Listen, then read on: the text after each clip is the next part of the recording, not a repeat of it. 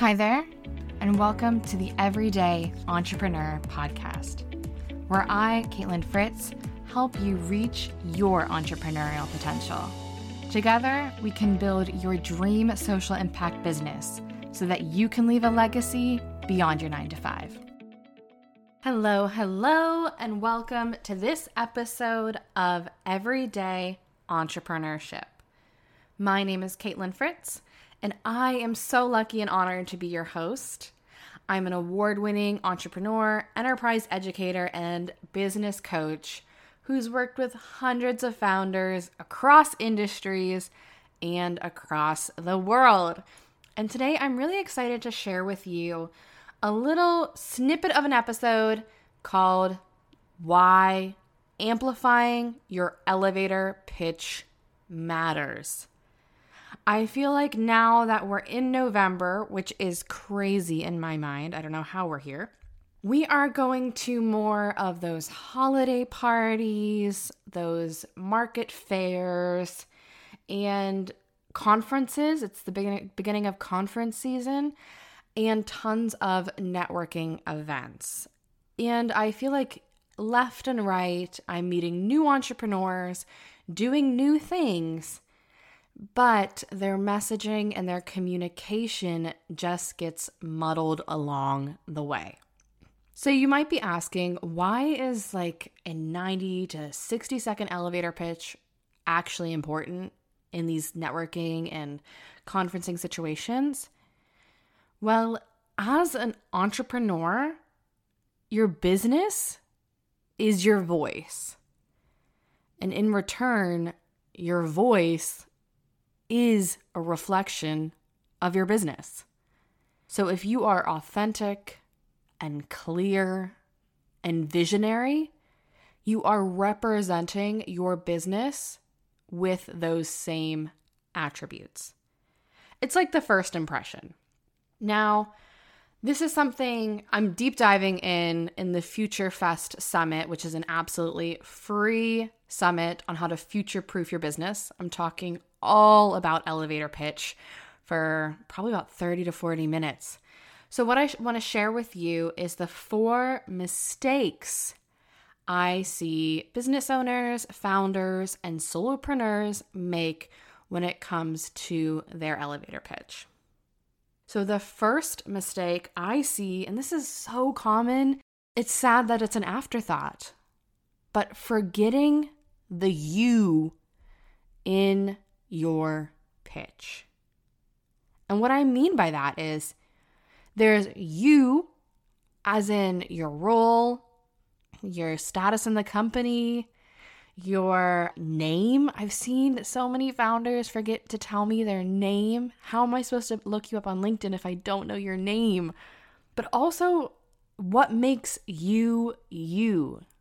So, if you are a naturally bubbly and exuberant person, don't be afraid to share a little bit of that personality when you're introducing yourself in your business. Or maybe you're more calm and reserved. That is fine. Lean into that. Nobody likes a robot. Remember that. So, the first mistake I see is forgetting the you in your pitch. Now, the second mistake I see is forgetting to bridge the human emotion by sharing your why. Simon Sinek has a whole book on Start with Why. We as humans really love to relate to storytelling, and at the crux of every story is a why. And when you're talking to a new audience, a new partner, a new investor, it's really important that you can share why you started this business. Why you are the ones to build this business. It adds this human element. It really softens your business sell in a way, and it makes you way more memorable. Oftentimes, I remember founders by their backstories. So, when someone starts a business because of a true issue they faced or their family faced. That just stays in my head so much longer than what, you know, the nuts and bolts of their business does. So remember to bridge that human connection with the why. Now, the third mistake I see founders make is not being clear on what they actually do. Now, I know oftentimes when you meet someone, they boom, jump into what they do. They are a B2B SaaS, they are a charity that focuses on underserved youth.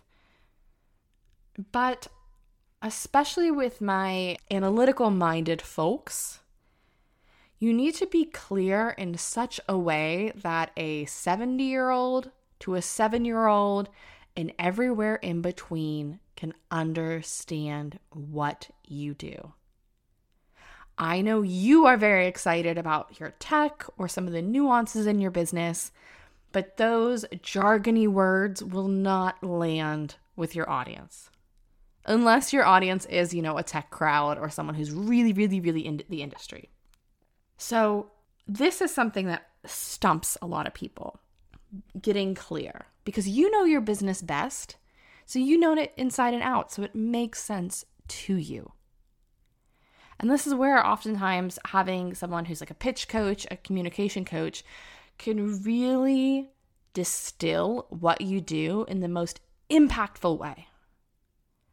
So, you need to remember to get clear on what you do. And the last mistake I see founders make is not following up with an ask in their elevator pitch. Following up with an ask, which can be as simple as follow me on social media, uh, sign up for my next focus group, or like what we're doing on LinkedIn. Those create a two way relationship in the communication. So, as an audience member, I am not just being bombarded with information about you.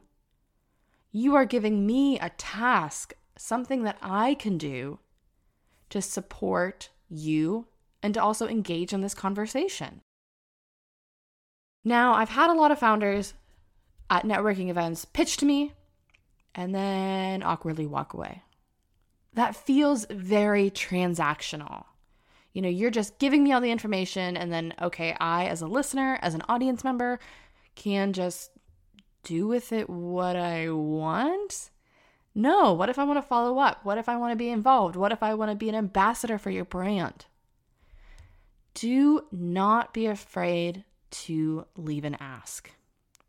Once again, it doesn't need to be invest $10,000 in my business. It can be something as simple as follow us on social media. It leaves that little nugget to keep the audience engaged and involved in this 60 to 90 second pitch. You've built the foundations of a real relationship rather than a hard sell. So, just to recap, the four biggest mistakes I see business owners make, especially when it comes to this time of year in their elevator pitch, is forgetting the you in your pitch, not bridging the human emotion with your why, not being clear about what you actually do, and not following up with an ask. Those are four I see so often. And if you want to learn more, join the Future Fest Summit later this week on November 8th and 9th. The information is in the show notes. Or feel free to book a call with me. Let's discuss your pitch, your elevator pitch. And I've even created a whole sub brand of my business called Pitch Pilot Training to just be dedicated on your business communication and your pitching skills. Because it's something I've done with accelerators, colleges, universities around the world. And I believe every entrepreneur should be able to communicate what they do to their audiences. I would love to hear some of your takes on what you do for your elevator pitches, how you practice, and maybe some highs or flops when it comes to your pitching. Thanks for joining in in this short and snappy episode this week, and I'm so honored and thrilled to have you here. If you've enjoyed listening, give me a follow or a review on wherever you enjoy your podcasts. Now, until next time, friends, this has been Everyday Entrepreneurship. Thank you for joining me for this episode of Everyday Entrepreneurship. To stay tuned and most up to date, subscribe wherever you listen to podcasts. You can follow me, Kaitlin Fritz, on Instagram. And if you have any questions about building your business with impact, drop me an email with the link in the show notes. This podcast is produced by the great people at the Podcast Boutique. I look forward to catching up with you next week. See you then.